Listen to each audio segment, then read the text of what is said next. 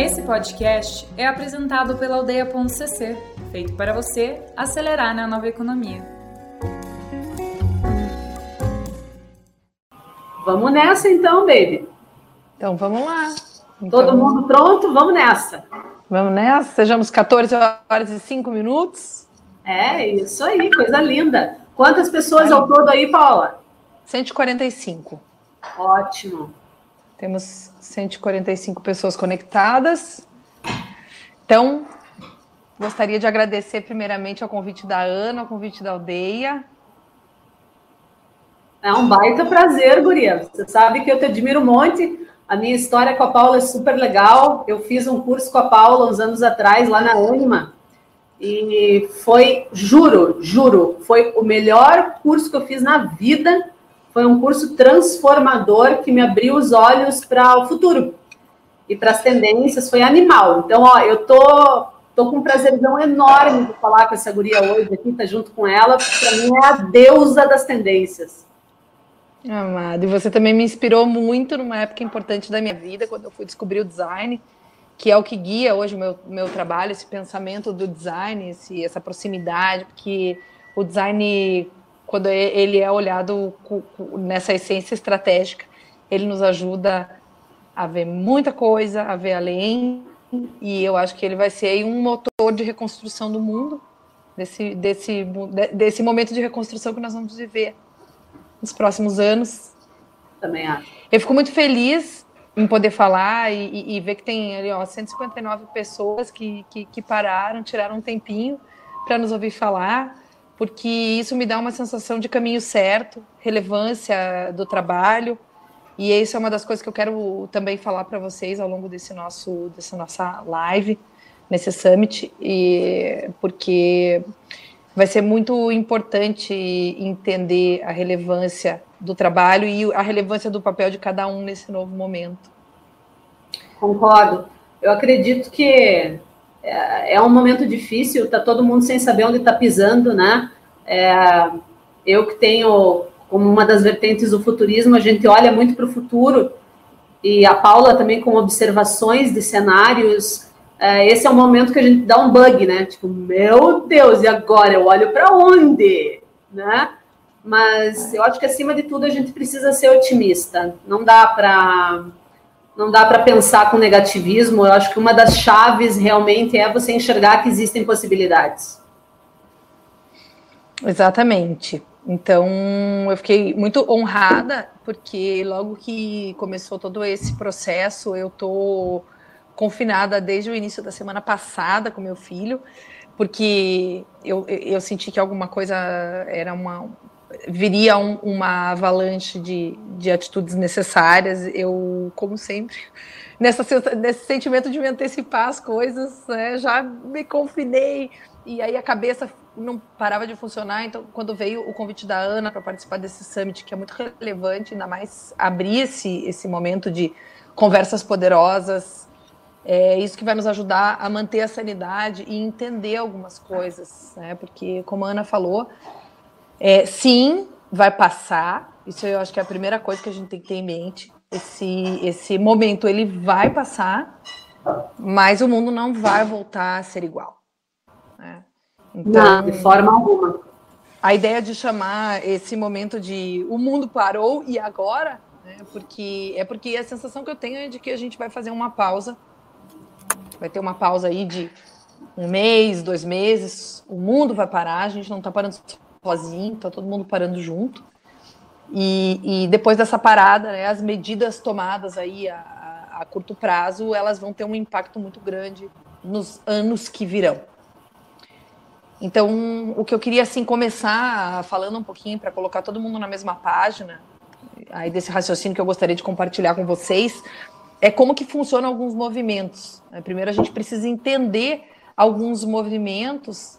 É muito a base do, do meu trabalho explicar para as pessoas o que, que faz as pessoas saírem de um ponto e irem para o outro. Né? O que, que faz as pessoas se movimentarem em direção e por que, que o mundo vai mudar depois dessa pausa, né? Porque essa pausa ela vai exigir um movimento. A gente vai precisar sair de um ponto e ir para o outro, individualmente e coletivamente.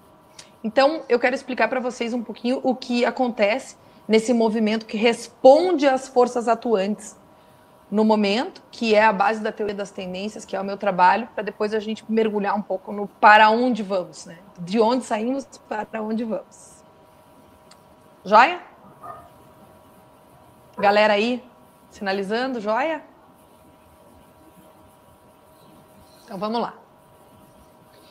Então, primeiro, é, eu, eu, eu, optei por não, não, não passar slides ó, é, para que a gente possa seguir um raciocínio. Então, pedir para vocês mergulharem aí comigo nesse raciocínio e pensarem nisso como uma história que eu quero contar de um tempo que a gente viveu e para onde nós vamos, navegando nessa ideia de drivers, que são esses grandes movimentos que acontecem no mundo e que, e que impactam né, a longo prazo.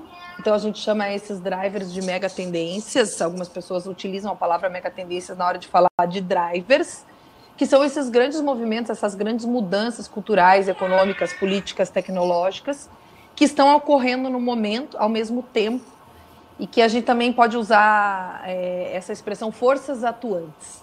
Quais são as forças atuantes que hoje regem o comportamento das pessoas, regem a sociedade, regem as decisões econômicas, políticas, ambientais, né? e elas são de base, então elas são fenômenos, acontecimentos, fatos que não que, que não tem não tem como mudar.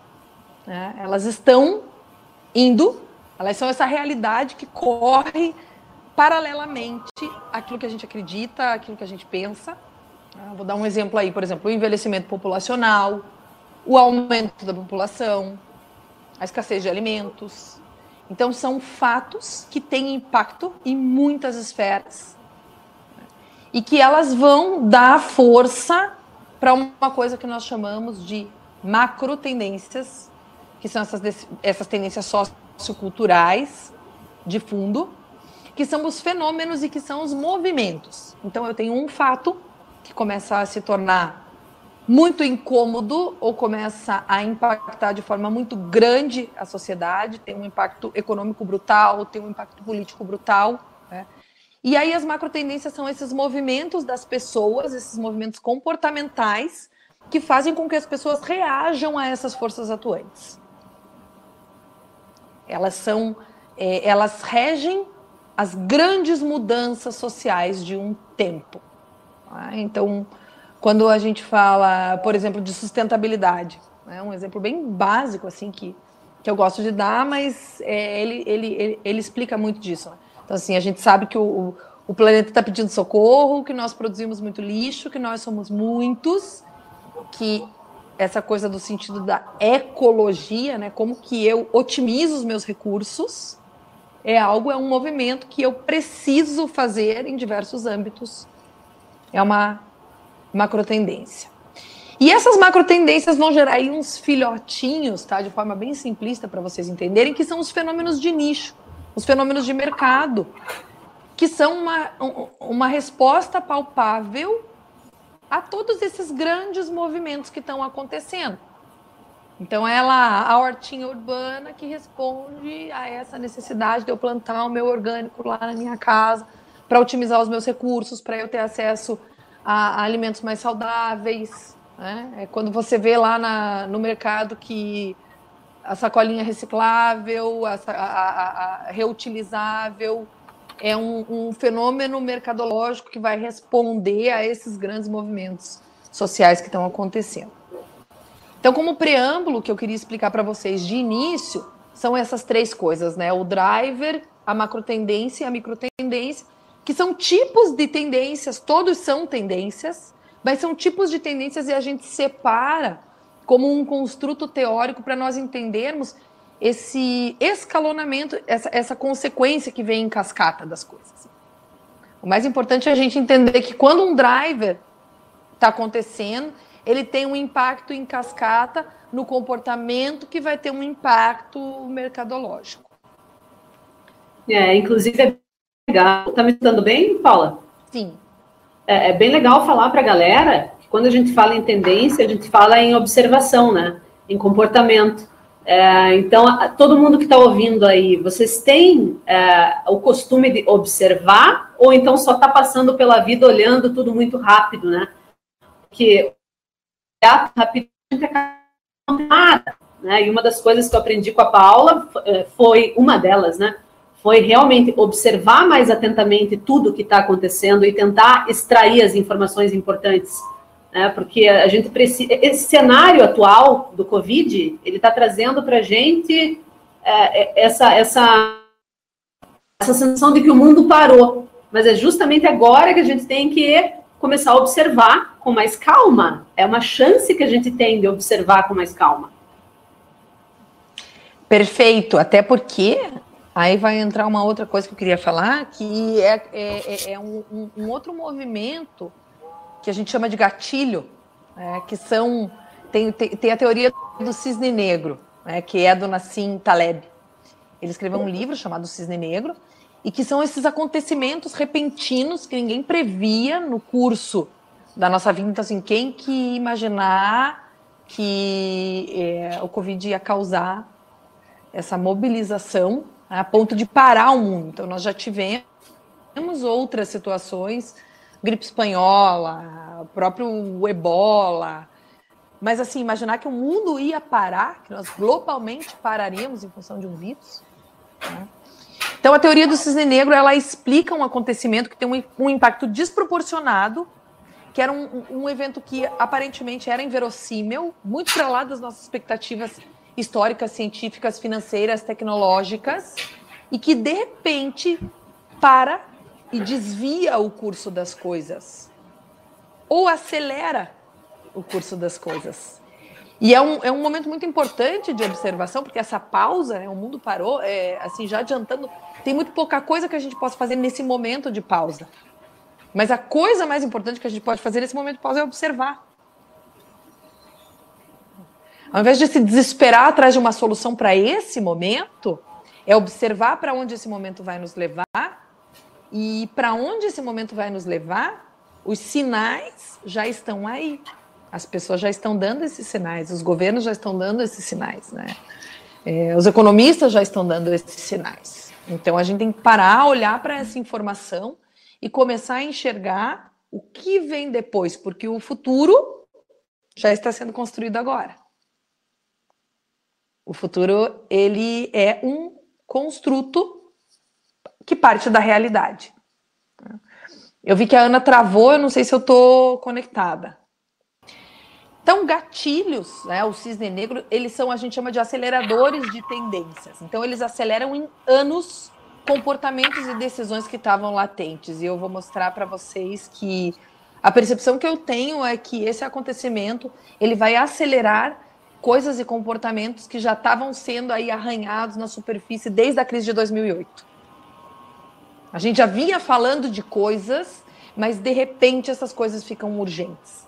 As decisões que eles estavam demorariam anos para ser tomadas, deliberadas, vão ser aprovadas em horas. A gente tem que em um dia tomar uma decisão muito séria e isso é um acelerador daquelas coisas que não é de repente vamos ter que ir para um caminho que a gente desconhecia. Né? Eram caminhos que já estavam sendo traçados, mas eles vinham acontecendo numa velocidade X e agora a gente decuplica essa velocidade. É, tem isso, doideira, né? Há uma semana atrás a gente estava falando sobre é, como as redes sociais apavoram a gente e como nós poderíamos reduzir essa velocidade, como que isso tudo estava prejudicando a gente, movimentos de, é, de, de reclusão, movimentos de pessoas diminuindo o fluxo em redes sociais. Tadã! Tá aí o Covid. Tá aí o Covid, exatamente. Então eu vou mostrar para vocês, como a Ana está dizendo, né? Que, que assuntos que já vinham sendo tratados e que ganham ou uma aceleração ou uma retração em função desse gatilho que é o Covid. É, e, e, novamente, né? 2008 crise, crise da bolsa, muita gente faliu, vimos novos pobres, vimos um movimento chamado frugalismo, que foi um movimento deflagrado pelo Banco Merrill Lynch, banco americano, aonde se dizia muito assim, pessoal, simplicidade, dinheiro é virtual, os valores são reais, os amigos, a família. E me parece que essa, esse é o discurso que a gente está vivendo nesse momento, né? O discurso básico é esse, então ele não é uma novidade. Então, como macro tendência, essa coisa do frugalismo, entre outras macro tendências, é um dos movimentos principais. Que impacto que a gente viu no mercado disso? Então, a gente viu lá na moda, por exemplo, é, as, as, as it girls usando roupinhas podrinhas, simples, é, high-low, é, vários movimentos de mercado, até nas embalagens, um, um, uma minimizar a quantidade de informação, né? menos é mais em muitos sentidos, mas principalmente esse discurso de fundo de tá, o que que importa? Né? Como que é a minha vida na cidade? Como que é essa vida consumista que, que eu levo esse, esse o, o consumismo chegando no ápice e de repente nada disso mais tem importância. Né? Exatamente o que a gente está vendo agora. Né? Então, assim, o que, que o isolamento causa se eu não posso ir trabalhar e se eu tenho que pagar aquelas pessoas que são os meus funcionários, os valores humanos, né? quem eu pago, quem eu não pago, que conta eu pago, o que, que eu posso consumir, para que, que eu guardo meu dinheiro, e muito medo. Né? O que, que nós teremos para amanhã? Se tudo ficar parado aí três, quatro meses, tem muita gente que não vai nem poder voltar para o seu trabalho anterior. Então, essa, essa sensação de instabilidade que a gente estava vivendo nesse momento, esse, esse medo e, e, esse rompimento com o status quo, que vai impactar as pessoas individualmente, que vai impactar o mundo socialmente, é o, é o discurso principal. Então, tendo feito esse preâmbulo, né, quero ver se a, se a, a, a Ana tem alguma pergunta aí que, que caiba nesse momento a gente responder, para a gente viver falando, do, do, é, seguir falando do, do contexto mundial. É, já começaram as perguntas do tipo, tá, você tem uma dica? Meu Deus, o que, que eu faço? O que, que vai ser agora? Qual o próximo passo? É, é o desespero, o desespero. É. Então é para lá que a gente vai agora, tá? Eu quis fazer esse preâmbulo para vocês entenderem onde está inserido o discurso. E aí eu quero contextualizar algumas coisas para vocês sobre a nossa história e, e, que momento que a gente já estava latente para viver. Né? Então isso de alguma forma viria. E aí lá por último a dica: como é que a gente aplica tudo isso na nossa vida? E eu imagino que tenha muita gente aí pensando como que eu aplico isso no meu trabalho, porque eu preciso de dinheiro para viver, né? Esse discurso é muito lindo, mas assim, como é que vai ser? Como é que eu vou comer? Como é que eu vou pagar minha luz? Como é que eu vou pagar minha água? Yeah. Então, sim, vamos falar disso. Então, vou seguir, tá? É, eu tive o privilégio de, antes de cair nesse, nesse susto do Covid, eu fui fazer um curso de desenvolvimento de líderes e facilitadores pela via da antroposofia, com um grupo chamado Germinar. Eu não sei se vocês já ouviram falar. E, e, nós passamos isolados com um grupo, quatro longos dias é, imersos, estudando tendências, desenvolvimento pessoal, e a informação em forma muito sincrônica, né, ou não, para quem acredita em sincronicidade, eu acho que vem muito de encontro com o que eu encontrei quando eu cheguei em casa. Né? Então, a Priscila, que foi uma das facilitadoras, ela fez um, um, um apanhado histórico que eu acho que vale a pena replicar para vocês, é, contando a história do mundo a partir dessa percepção do eu. Então, os egípcios né, é, eram. Eles se organizavam socialmente nesse formato político da teocracia, as decisões vinham dos deuses, não do homem, e não havia uma noção coletiva de eu no Egito. Né? Não havia uma noção individual, não havia a palavra eu. É uma palavra que surge ali com os gregos, onde as decisões, tudo que acontece no, no mundo, essas forças atuantes na sociedade, elas ainda vêm dos deuses, mas começa uma percepção do indivíduo através da filosofia. É, você lembra do penso, logo existo? Ha! Ha! É, existo a partir dessa percepção individual da minha atuação no mundo.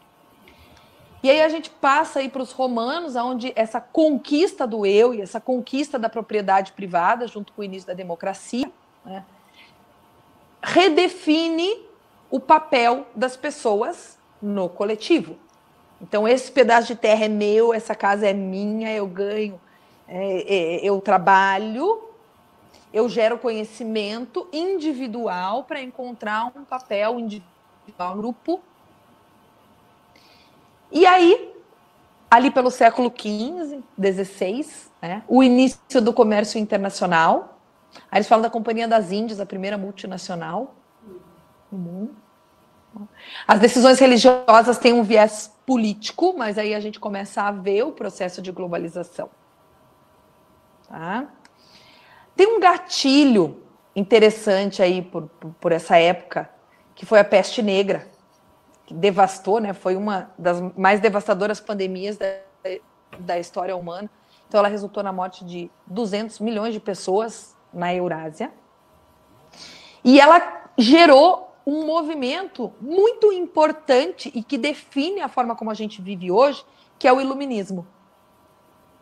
Trazer a luz para essas trevas que a igreja impunha, então todo esse conhecimento divino, nós estarmos à mercê desse conhecimento divino, desse caos, de algo que vinha que não estava nas nossas mãos controlar, né, demandava um, um, um mergulho num pensamento mais científico, mais racional, que é o pensamento que passou a, a imperar no mundo ocidental, ocidental. Então, hoje, a gente se pauta muito na ciência, na racionalidade, e a gente vai tentar explicar de forma racional todos esses fenômenos. Né? Então, a nossa tendência no momento é explicar de forma racional tudo isso que está acontecendo e algo que vem que nós não temos controle, que é o, o Covid. E por isso essa sensação de medo, né? Nós não somos capazes de pensar sobre aquilo que não conhecemos. Nós não somos capazes de controlar algo que a ciência não controla e que a nossa razão não controla.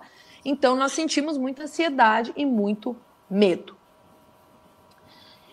Tem uma outra coisa importante que define para contextualizar todas as tendências que vêm e, e, que definem o nosso comportamento e o nosso pensamento, que foi a modernidade, né? a revolução industrial. Então, esse período de desenvolvimento tecnológico que teve início na Inglaterra, né? a partir da segunda metade do século XVII, e que se espalha pelo mundo, causando grandes transformações. É o surgimento da indústria, consolida o, o pensamento capitalista, e a gente está aí no quarto ciclo da Revolução Industrial. A gente veio falando até agora, né? O papo era Big Data, quarto ciclo da Revolução Industrial, tal é, vivendo ainda num processo produtivo, onde o produto reina, mas a gente começa a falar que ah, é importante o serviço, mas ainda o produto é, é, é, é o rei e, e, o comércio é o que gera riqueza, né? é a indústria que gera riqueza para um país.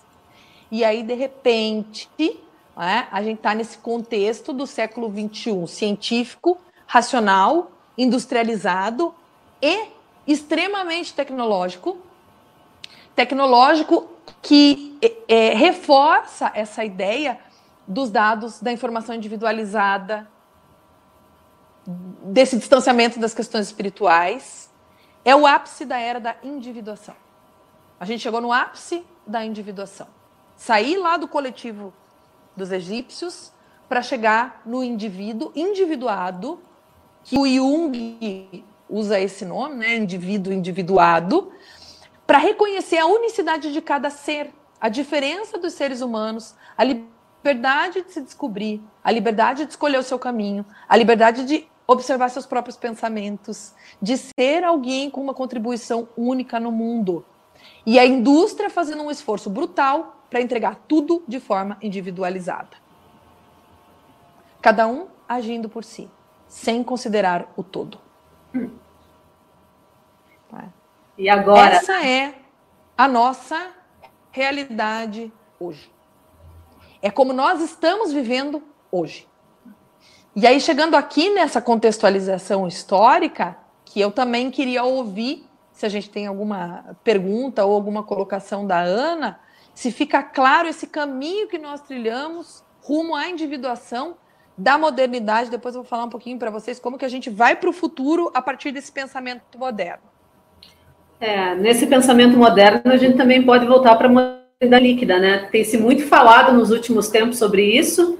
É um assunto que nunca foi tão atual. Aí a gente volta para tudo aquilo que você comentou. Aí aqui no meu WhatsApp, o povo está mandando pergunta no meu WhatsApp. ok. Olha, aqui, ó. Olha só. E agora? É, estamos reclusos. Sou só eu e minha família dentro de casa. Acredito que vou perder o emprego. Não tenho skills tecnológicas desenvolvidas. O que, que eu faço depois do Covid? Vamos chegar lá. Essa, Vou começar a contar. Já são, já são duas, assim. Perfeito. É muito importante para definir o que, que eu faço depois do Covid, saber que nesse universo da individuação não existe uma resposta que atinja a todos, mas hum. existem algumas premissas que vão se tornar as premissas mais importantes desses novos tempos. E essas premissas elas já vinham sendo construídas por alguns filósofos. Então eu adoro falar de três filósofos, que é do Michel Maffesoli, do Gilles Lipovetsky e do Bauman, que é o da Sociedade Líquida, que a Ana falou, adoro, né? Infelizmente perdemos o Bauman, mas seria muito legal poder ver o que, que o Bauman fala disso tudo. Então, são pessoas que já vinham estudando essa, essa transição, porque independente do, do, do, Covid, a gente tem que entender que o Covid é um acelerador desses processos. Olha, ó, a cultura mundo do, do Gilles Lipovetsky, ah, todo cheio de, de, de post-its. Tá... Ah, esse livro é maravilhoso, é uns... para todo mundo ler. É maravilhoso. Eu gosto muito desse livro também. Né? Mas é importante a gente ver que as coisas que vão acontecer depois, isso é um acelerador de coisas que já vinham sendo ditas, né? Então, por exemplo, uma Fesoli, ele falava assim, beleza, pessoal, o, o, a, a modernidade, os tempos modernos, eles já não estão mais sustentando as demandas globais e individuais. O que está acontecendo? Tá? A modernidade, o capitalismo foi construído centrado na produção, centrado no crescimento econômico, na mercantilização das trocas, toda uma vida voltada para acumulação de, de, de, patrimônio. Então, o que, que nossos pais faziam? Eu trabalho a vida inteira para acumular um patrimônio que vai me dar segurança, estabilidade no futuro. Então, provavelmente, esse pensamento, né, do o que, que eu vou fazer depois que passar o Covid, ele está muito pautado nisso, né? Eu não tenho reserva, eu não tenho skill tecnológico, eu estou perdido, meu Deus, como é que vai ser? Né?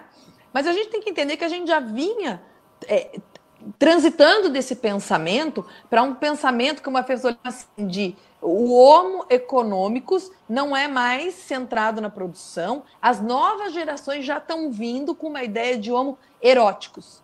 Um homem que não se define mais pelo acúmulo do patrimônio. E a gente vê isso nas marcas, né? A marca já, ela não, a empresa, ela já não estava mais se definindo pelo seu patrimônio líquido. É ver lá aquela história do Uber, um baita prejuízo para um valor de marca brutal. Então, o Bafesoli já vinha dizendo, cada vez mais o que vai importar é a sua relação com o outro. Essa transição da organização industrial para uma forma coletiva e globalmente conectada, ela deixa um homem, um homo econômicos centrado em produzir para um homo eróticos muito mais preocupado com outras coisas. Então, já prevendo essa mudança de valores. Né? E o Lipovetsky completa dizendo, falando da hipermodernidade, né? Ele fala assim, gente, a gente está vivendo uma cultura do excesso, do sempre mais. Tudo é intenso, tudo é urgente, uma obsessão com o tempo. A gente não tem tempo para nada. Tudo acontece de forma muito rápido. Tudo é efêmero, nada permanece. Né? O que, que a gente tem? Hipermercado, hiperconsumo, tudo é mais, tudo é maior, todas as pessoas querem mais, precisam trabalhar mais, precisam consumir mais. Não dá. Aí o B.R. Schwartzman, que, que escreve o Paradoxo da Escolha, fala assim: as pessoas têm tantas opções que ao invés de elas se sentirem libertadas, elas estão paralisadas. Exato. É, esse, e isso é, um, é algo que provavelmente todo mundo está sentindo. Eu, nos últimos tempos, desenvolvi uma fobia da escolha. Então, se você me dá muita escolha, eu recuo e falo, ah, não quero nada, porque é muita escolha. A gente está vivendo isso muito forte. É, eu, como designer de produto, faz já mais de um ano que tenho sentido essa diferença no mercado de como as pessoas estão consumindo, o que elas consomem, por que elas consomem.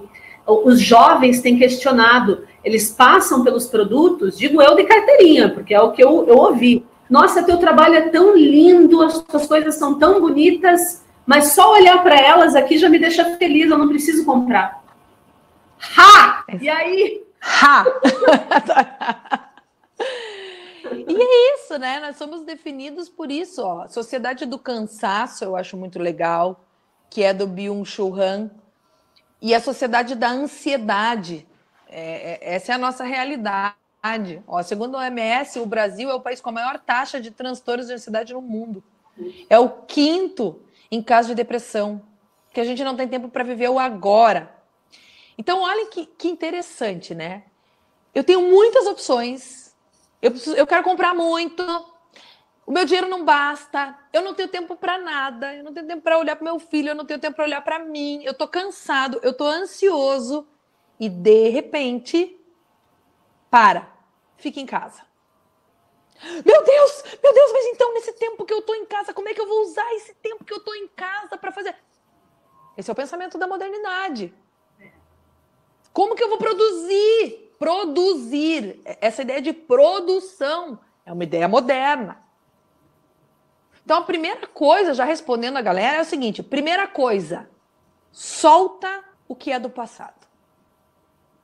Essa é a oportunidade que nós temos e que nos foi imposta para soltar o que é do passado.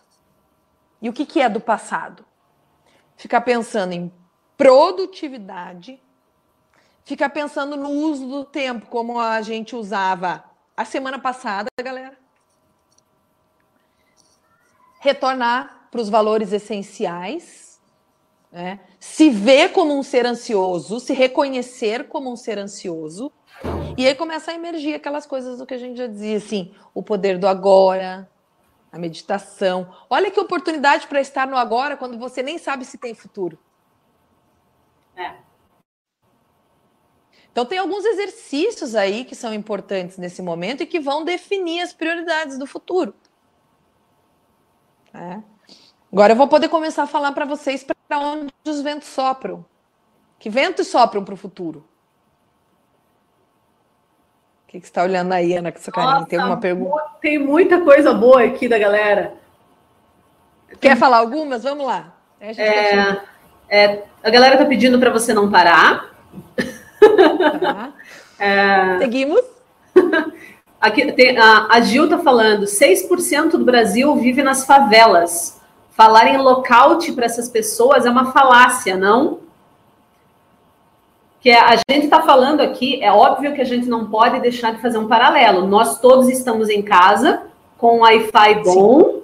temos da onde tirar uma graninha para se manter nesse período a gente tem referências para como pensar em mudar, né? Como a gente tem como é, mudar o que a gente está fazendo, redescobrir no, um novo trabalho, uma nova forma de botar para fora que, as nossas potencialidades. E a galera que ganha quinhentão e está vivendo né? Então, é, eu acho que agora é uma hora da gente que tem mais capacidade é, monetária mesmo e de informação de pensar como ajudar essas pessoas também. Esse é um momento comunitário, como a Paula falou. Não é só o próprio rabo. Não é só, por exemplo, eu como designer, como que eu vou criar uma nova coleção e vender mais? Acabou a história do lucro máximo. Acabou a, a questão de eu sou o topo do mundo e sou eu, sou eu e eu mesmo. É uma comunidade, somos nós todos. Então, como que a gente pode, como seres criativos, pensar na comunidade? Acho que vem de encontro com a pergunta da Gil. Perfeito. E como que eu me sinto quando aquelas pessoas que vão trabalhar na minha casa, eu tô sem renda, eu tô ferrado. E aí eu tenho um monte de funcionário para pagar, ou aquela moça que trabalha na minha casa, que eu tive que dispensar. Eu vou dispensar essa pessoa considerando pagá-la, ou eu vou dispensá-la para economizar o meu dinheiro? Eu tenho visto muito isso acontecer. Ai, dispensa todo mundo porque eu não vou ter dinheiro para pagar. Você pensou se ele vai ter o que comer? A gente vai ver um, um, uma humanidade bipartida nesse sentido. O banco, quando você liga para o banco e você tenta renegociar a sua dívida, o seu banco vai cobrar juro ou ele não vai cobrar juro? A gente vai começar a ver, observ, observem essas coisas. E eu acho muito importante a gente entender uma coisa: tem um dado da Europa que é 80% da população mundial será contaminada. O lockdown ele existe para que a gente espalhe a curva de contaminação, para que a gente não tenha um pico muito grande, muito rápido. Então essas pessoas na favela serão contaminadas, nós seremos contaminados. De forma que a gente consegue empurrar essa contaminação para que o nosso sistema de saúde dê conta de nos atender. Hoje 78% dos leitos da UTI estão ocupados. Né? Então o lockdown não é uma medida protetiva individual, ela é uma medida protetiva coletiva. É. É. Então a Lia Delcorte ela fala assim, ó, o coronavírus, a Lia Delcorte, ela é uma pesquisadora de tendências muito foda, ela é muito, eu amo ela. Depois eu escrevo para vocês o nome dela para quem não conhece, uma, uma, uma senhora a ser seguida assim. Ela começou a trabalhar com tendências no mundo lá nos anos 50. Coronavírus oferece uma página em branco para um novo começo. Tá? Então, todas as medidas de curto prazo tomadas hoje, elas vão reverberar a médio e longo prazo. Em tempos de crise, a cabeça das pessoas muda rapidamente. E essa fala é uma fala do Yuval Harari, num dos últimos artigos que ele passou para o Financial Times. É, depois eu vou compartilhar com vocês, uma, uma, uma, uma amigona minha, Maria Amélia, compartilhou esse, esse artigo que ele escreveu sobre o coronavírus e ele fala isso, me, ele, muitas coisas legais, né? Mas uma das coisas que ele fala que eu acho que é importante a gente ter em mente é isso. Tudo que for decidido nas próximas semanas vai reverberar a médio e longo prazo. Então, políticas de contrato, políticas econômicas, tudo isso vai ter, um, vai ter uma reverberação. Né? A gente tem que confiar, a gente vai ter que confiar é, nas decisões governamentais. A gente não pode, a gente tem que ter muito cuidado em olhar se nesse momento a gente tem uma oposição é, tentando empurrar para decisões políticas ou para decisões humanitárias. A gente tem que cuidar muito com isso. E a gente tem que pensar que a cabeça das pessoas vai mudar muito rapidamente. Eu lancei uma campanha no, pelo Insta, que foi assim, uma campanhazinha, né? Só para sentir o que a galera tinha para dizer, para a gente conversar um pouquinho nesse summit, que é eu descobri que o que, que cada um está pensando individualmente, como que esse pensamento converge. Né? E aí eu recebi algumas respostas do tipo assim, ó, achava normal ter uma vida ocupada, com prazos malucos, com agenda cheia, sem tempo, correndo pela vida. Né? Eu mesclei, mesclei algumas falas de algumas pessoas. Ou assim, ó, tudo tem importância, mas você passa a aceitar que tem que deixar de lado pelo coletivo. Alguns bens materiais perdem o seu valor. O mais importante passa a ser a saúde do próximo. Então, essas pessoas que estão na, na favela, eu consigo impactá-las? Eu estou cuidando da minha saúde, mas não basta eu cuidar da minha saúde. Eu tenho que cuidar, ajudar a cuidar da saúde do próximo. Né? E o próximo, assim, quem que é esse mais próximo de mim que eu posso ajudar? Que coisas que passam a não ter importância? Eu teve uma colega que respondeu: OKRs, KPIs, Agile, planejamento do ano, cumprir as tarefas do dia. Não importa.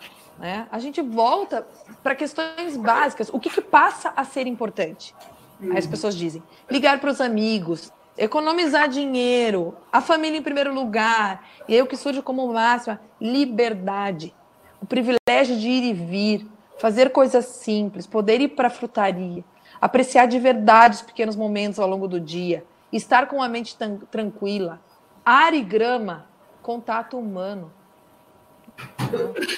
Pensarmos como um todo, entendendo que os nossos atos têm consequências para as pessoas e que cada um de nós faz diferença. Que o ser humano precisa se conectar, ele é criativo nas maneiras de fazê-los e que a vida segue online. Então, é, todos serão atingidos pelas tendências, mas hoje a gente já tem uma, muita gente conectada.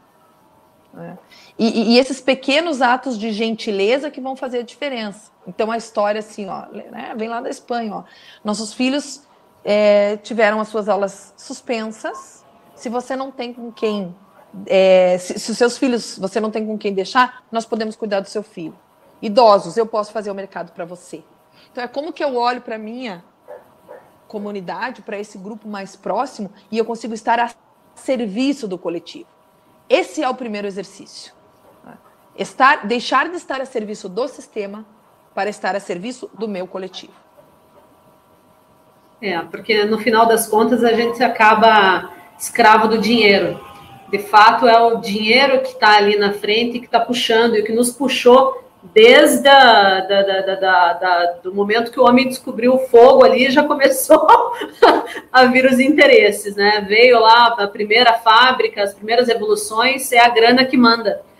essa onda do covírus, ela surge justamente para trazer à tona o que realmente importa, né? A gente tem uma pergunta aqui do Wellington, é se a gente acredita que a cultura do colaborativo vai pegar no Brasil. Essa é a única certeza que eu tenho. Veja, olha o que a gente está fazendo agora, Paula. Gente, todo mundo que está assistindo, existe um summit de uma semana, mais de 45 pessoas que estão cada um na sua casa, Paula. A Paula está dando uma hora do dia dela, de todo o conhecimento que ela tem, para estar tá aqui dividindo com vocês. Então, não é só com grana que a gente ajuda. Não é só o dinheiro, a gente ajuda dividindo, é dividir. Esse é o colaborativo. Né? A gente precisa reaprender o que significa. E eu acho bem importante colocar também assim, ó, o colaborativo, o reforço do colaborativo, ele não anula o reforço do processo de individuação. Uhum. Então a gente vai continuar tendo um processo de individuação, essa coisa de estar tá dentro de casa, de se organizar individualmente, todas essas coisas de home office, a gente vai ter um, um, um depois a gente vai ter uma onda aí muito importante de necessidade de privacidade, né? O, o, o Yuval fala nesse, nesse artigo que a gente vai viver um processo de monitoramento muito pesado da, dos, das autoridades que vão tentar nos monitorar via câmeras. Vão tentar, não, vão, vão, vão conseguir. Na China eles já estão fazendo. Já estão fazendo. Consegue rastrear quem tem o vírus, então ele é, é obrigado a se submeter a, ao, ao, ao teste rápido e aí aquela pessoa pela face recognition vai ser monitorada ao longo da sua vida e eles conseguem monitorar quem entrou em contato com essa pessoa, né, para saber se ela pode ter o vírus. Então, esse é um processo que se instala como procedimento da vida. As autoridades vão nos monitorar mais do que nunca. Todas as conversas que estão acontecendo pela internet vão ser monitoradas mais do que nunca, porque é um canal de monitoramento. E isso vai gerar uma necessidade muito grande de privacidade. Então, o processo de individuação ele vai se acelerar. Delivery, home office, conveniência, praticidade, a questão do do it yourself, de você fazer as coisas sozinhos a partir de matéria-prima, são todos processos de individuação. Né? Mas eu posso me individuar e usar esse meu processo de individuação para também estar a favor do coletivo e não a favor só do indivíduo. Então é muito importante a gente entender que uma coisa não anula a outra. É, a Priscila, a, a, Priscila não, a Lúcia perguntou aqui, mas como que a gente pode estar próximo das pessoas, é, como não podemos estar próximo das pessoas e mesmo assim ajudá-los? Então é como ajudar sem poder estar próximo? Essa é a grande dúvida de todo mundo. Perfeito. Então a gente vai ver algumas coisas, tá? Primeira coisa, é, primeira, não, não primeira das primeiras, né? Mas uma lista de coisas que vão acontecer e que vão nos ajudar a ajudar o próximo vai ser isso. Primeira coisa, reforço no trabalho, educação à distância. Então, tem coisas que vão ajudar. Né? É, open source education, então a gente vai ver é, uma abertura muito grande de conteúdos. Vejam quantos, quantas é, é empresas de educação estão abrindo para educação online gratuita é, as escolas. Então, a gente está vendo crianças que são de escola pública podendo receber conteúdo de, de crianças que são de escola particular e os pais se engajando nesse processo de educação. É, a própria telemedicina, que era uma coisa que hoje em dia está tão difícil você ter acesso a médicos, né? E, e a gente está vendo muitos médicos se colocando à disposição para que as pessoas não saiam de casa. Então, empresas como, por exemplo, Vivo, está dando bônus de internet por dois meses. Google libera recursos avançados de hangout para mais pessoas trabalharem remotos. Então, nós vamos ver diversos movimentos dessas grandes corporações no sentido de ajustar recursos e estrutura, infraestrutura, para possibilitar que as pessoas se comuniquem. E através da comunicação nós poderemos ajudar as pessoas. Né? Uma outra coisa que vai ser muito importante nesse processo de ajudar o próximo é o reforço na busca do propósito de vida e do trabalho. Então, se eu vou para casa, o meu business vai quebrar, eu vou parar mais rápido de pensar naquela ideia do indivíduo moderno que se definia pelo que ele fazia. Então, eu vou ter que parar de olhar assim: ó, o que, que eu faço como profissional que eu posso ajudar o outro? E começar a pensar com a ideia da pós-modernidade, de é, quem que eu sou, qual que é o meu papel no mundo? Que papel que eu posso, nesse momento, incorporar que é um papel de estar a serviço da comunidade e não do sistema que era o que eu fazia. Né? É, eu posso ajudar nesse processo de educação, eu posso ajudar nesse processo de disseminação de cultural, de disseminação de informação sobre a saúde. Qual é o porquê de eu estar no mundo? Por que, que eu mereço sobreviver ao coronavírus? Que diferença eu faço? É. Então, uma grande oportunidade para as pessoas começarem a pensar em si mesmas, em quem elas são individualmente a favor do coletivo e não no que elas fazem. Porque essa ideia do que eu faço como gerador de riqueza e patrimônio não vai mais funcionar esse pensamento. Né? Não cabe ficar focado em como eu vou fazer para ganhar dinheiro. Esse pensamento não funciona para esse momento. Eu preciso ajudar o coletivo a se harmonizar para que o coletivo sustente. A gente vai ver o caos. A gente vai ver o caos do coletivo. Mas o caos coletivo vai ser uma oportunidade para uma harmonização gradativa desse coletivo, uma reharmonização. E eu preciso ser parte desse processo de reharmonização do coletivo, trazendo uma mensagem, contribuindo nesse momento de forma gratuita, para que as pessoas comecem a compreender em que momento nós estamos vivendo e libertem os pensamentos que já não vão servir mais. É, a gente precisa fazer um, uma revisão de tudo que a gente acreditava, né? É, a, a, tua fala toda até agora é eu, eu pensando comigo também, né? Porque eu sou produtora de peças e vendo peças, eu vivo disso também. É putz, eu não vou mais vender. Se eu não vender, eu não vou receber. Mas mesmo assim eu tenho um papel social e tenho um papel comunitário. Então a gente não pode, a gente tem que parar de olhar para o umbigo nessa hora e a gente tem que começar realmente a repensar em como vai ser o cenário daqui para frente. A gente tem que construir juntos esse cenário e ele só vai ser construído de forma eficiente se a gente pensar dessa forma. Se a gente pensar do modo antigo, a gente vai, vai patinar, vai patinar, vai patinar e vai sofrer cada vez mais. E a gente tem que pensar que a gente vai ter um mundo para reconstruir. Qual vai ser o meu papel como reconstrutor do mundo? Eu não vou mais ter o papel que eu tinha. Algumas pessoas talvez continuem tendo o papel que tinham antigamente, se elas tinham um trabalho que era de fato relevante. Mas se eu não tenho um trabalho, se eu já tenho um trabalho que já estava desgastado, considerando toda essa evolução na humanidade, essa é a hora de eu repensar esse trabalho. Porque se eu tiver um trabalho com um propósito de reconstrução do mundo, muito provavelmente eu vou conseguir me sustentar individualmente nesse próximo momento. E aí tem uma coisa, gente, bem importante, eu vejo que o nosso tempo vai indo, né?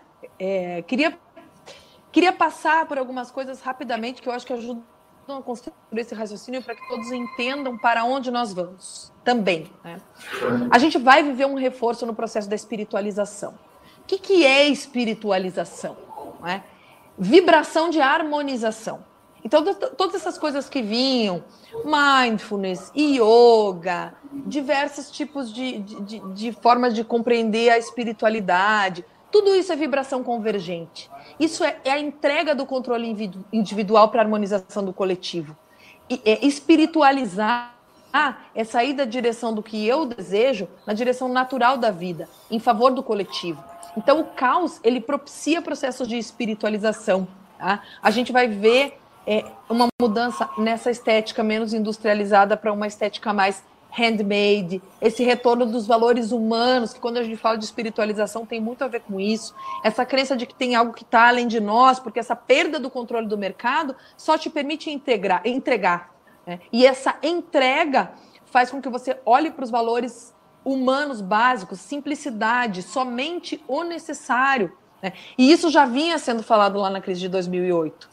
Isso volta com força total. Então, assim, ó, você entregar um olhar positivo sobre as coisas é muito importante. As empresas vão eh, se direcionar muito nessa tentativa de injetar ânimo através de campanhas otimistas. Então, usa a tua empresa, usa o teu papel para campanhas otimistas, para falar desses momentos de, de, de dificuldade como momentos de reconstrução. E individualmente questionar o que te faz feliz. A tua felicidade está ligada ao consumo? Quanto dinheiro você precisa? para sobreviver. E a gente vai ver uma mudança da moeda, dessa moeda dinheiro, por uma troca de uma coisa que já vem sendo falada, que é a história do ponto de equilíbrio. Né? Eu não tenho só T de tesouro. Eu tenho tesouro, eu tenho tempo e eu tenho talento. Como que eu consigo usar esses três T's em meu benefício? Como que eu entrego um talento? Não é aquele escambo do produto, mas é muito mais um escambo do serviço. Né? Como que o meu talento está, o, o meu tempo e o meu talento está a favor de alguém que também está me devolvendo um tempo e um talento. E juntos a gente consegue gerar abundância, não dinheiro. Abundância é diferente de dinheiro. Então são redefinições até da linguagem. Como que a gente vai usar essa nova linguagem dos novos tempos? Então vamos ver lá aquela Mindful Revolution que estava vindo assim da ideia do meditar, estar no presente, valorizar a meditação como cultura de massa, isso vai vir explodindo. Tá? Outra coisa que vem explodindo que eu posso converter o meu, o, o meu serviço para entregar algo que vai ter valor é o que o Bauman fala, né? Dos tempos líquidos. Os tempos líquidos são os tempos da urgência por amor.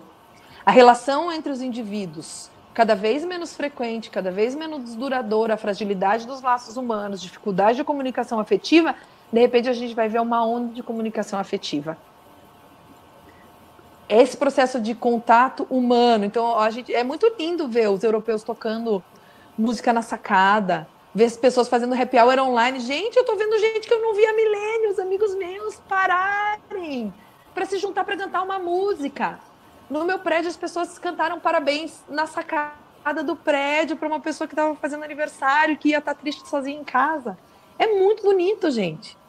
É, e é, e é então... legal, legal ver isso acontecer, Paula, porque ano passado o Domênico De Masi veio para Curitiba para falar sobre o último livro dele, que fala sobre ócio criativo, que faz link com tudo isso que a gente estava conversando e eu lembro de ter saído da palestra dele e ter ouvido gente falar: ah, esse velho é maluco. Nada a ver. Como é que eu vou parar de trabalhar? É, como é que eu vou ter ócio criativo? Esse cara é louco. Olha aí o que está acontecendo. Exatamente. É, exatamente. E vai ser muito interessante também o que vai acontecer depois desse ócio criativo, né? Que vai ser essa aceleração da necessidade da retomada do espaço público. É, recebi aquela brincadeirinha, acho que muitos receberam assim, porque que, agora eu entendo porque que o cachorro sai voando quando o dono abre o portão. então, a gente vai ver um processo de, de, de, de, criatividade frente às mudanças sociais, e a hora que a gente puder sair de casa, a retomada do espaço público e o papel das marcas na reconstrução dos espaços públicos. Né? Já tinha um dado lá do, do Ibope de uns anos atrás, que era 62% dos consumidores brasileiros deixariam de comprar uma marca que está habituado para escolher outra que melhore a cidade, apoia a cultura, o bem-estar das pessoas e oferece lazer gratuito. Isso vai se acelerar. Né? Como que a minha marca, como o meu negócio, depois vai trabalhar em prol do, do, do uso dos espaços públicos. Né? E como que eu vou poder, como marca, como profissional, ressignificar os serviços e as experiências de marca. É o que a gente já falou. Como que isso vai ser ressignificado? Através da humanização das marcas, relações significativas com as pessoas. Né? Então a gente vai ver um, um, um processo aí para a gente finalizar muito importante de valorização do heroísmo social. Pessoas tirando esse processo de heroísmo social dos governantes para se empoderarem né, e oferecerem soluções para as pessoas de transformação. Então, esse ciclo de autismo social, de hiperindividualização, se transforma num desejo de se reconectar ao outro, num papel importante de reconstrução do mundo, e eu uso a minha marca, eu uso o meu trabalho em favor de tomar uma posição e entregar para a sociedade algo que eles de fato precisam, que é o que a gente fala da tal da empatia, né? Que é ver a dor do outro, de verdade. Agora a gente tem essa oportunidade. É. Então, Ana, eu, eu queria encerrar com uma, uma, uma fala bacana de algumas pessoas, que alguns é, pesquisadores de, de tendências. É, a primeira é que escolhas individuais impactarão o mundo. A humanidade precisará fazer escolhas. Né? Realizaremos uma viagem à desunião ou faremos parte de um movimento de solidariedade global. Isso vai ser uma escolha. Se nós escolhemos a desunião, isso não somente prolongará a crise, mas provavelmente resultará em catástrofes piores no futuro. Se nós escolhermos a solidariedade global, nós venceremos não só o coronavírus, mas as futuras epidemias e outras crises que podem assolar a humanidade. Ali, Edelkort falava que a era da individualização acabou, e o Rudolf Steiner diz que só pode ser integrado aquilo que foi devidamente separado. Nós chegamos no, no ápice da separação. Agora a gente precisa integrar tá? todas essas coisas e, a, e, e partir de uma reorganização social que esquece a lógica do dinheiro e parte para uma lógica de solidariedade, de serviço, de apoio, de harmonização do coletivo. Então, a única coisa que a gente sabe é que a gente vai precisar se unir para vencer esse inimigo invisível pelo amor, pela, pela, pela vibração positiva e por repensar o nosso papel no mundo. Perfeito. É, o que eu, que eu acho que eu vou encerrar com uma citação do Heráclito, que a única constante é a mudança. Eu acho que a gente nunca parou de viver isso e dizer para a galera que se a gente pode fechar com alguma coisa assim, seria se esperta, porque o dinheiro não é mais o mesmo. Então a gente precisa pensar de outras formas, achar outras maneiras, se reinventar, porque o dinheiro não vai mais ter o mesmo significado. E a gente precisa sacudir com relação a isso. Paula, muito, muito, muito, muito, muito obrigada, Guria. Você é incrível. A galera tá falando muito bem aqui, tá agradecendo um monte. Ó, tem gente aqui dizendo que tá batendo palma em pé, é super bacana, coraçõezinhos, amei o papo, obrigada, obrigada. Então, poxa, eu acho que essa também é uma, uma das coisas que nós podemos fazer, e você que está ouvindo aí e que também pode fazer isso, faça, de vida, de vida, porque essa é a hora de fazer. É, eu, eu, eu me coloquei à, à, disposição nesse meu tempo de, de, de me dividir entre mãe, né, assumir o, o, o, processo do meu filho aqui é, em casa, mas nesse tempo que, que me resta, eu me coloquei à disposição para prestar consultorias de 30 minutos para as pessoas. Então, eu sei que essas pessoas que, que, que nos ouviram agora têm dúvidas, é, mandam um direct para mim no Insta. É, eu marco um horário, a gente tem um papo individual aí de 30 minutos, um pouquinho mais, porque eu acho que a principal coisa que a gente pode ter agora é ter conversas poderosas se ajudar através da comunicação, compartilhar conhecimento, e eu estou 100% à disposição a serviço mesmo, não do sistema, mas do coletivo. Então, fica aí a minha, minha, minha o que eu posso oferecer para vocês nesse momento. Maravilha, gente. Obrigada, Paula, mais uma vez, e todo mundo que está por aí. Beijo grandão. Obrigada, Paula. Valeu, galera. Fiquem bem, fiquem em paz.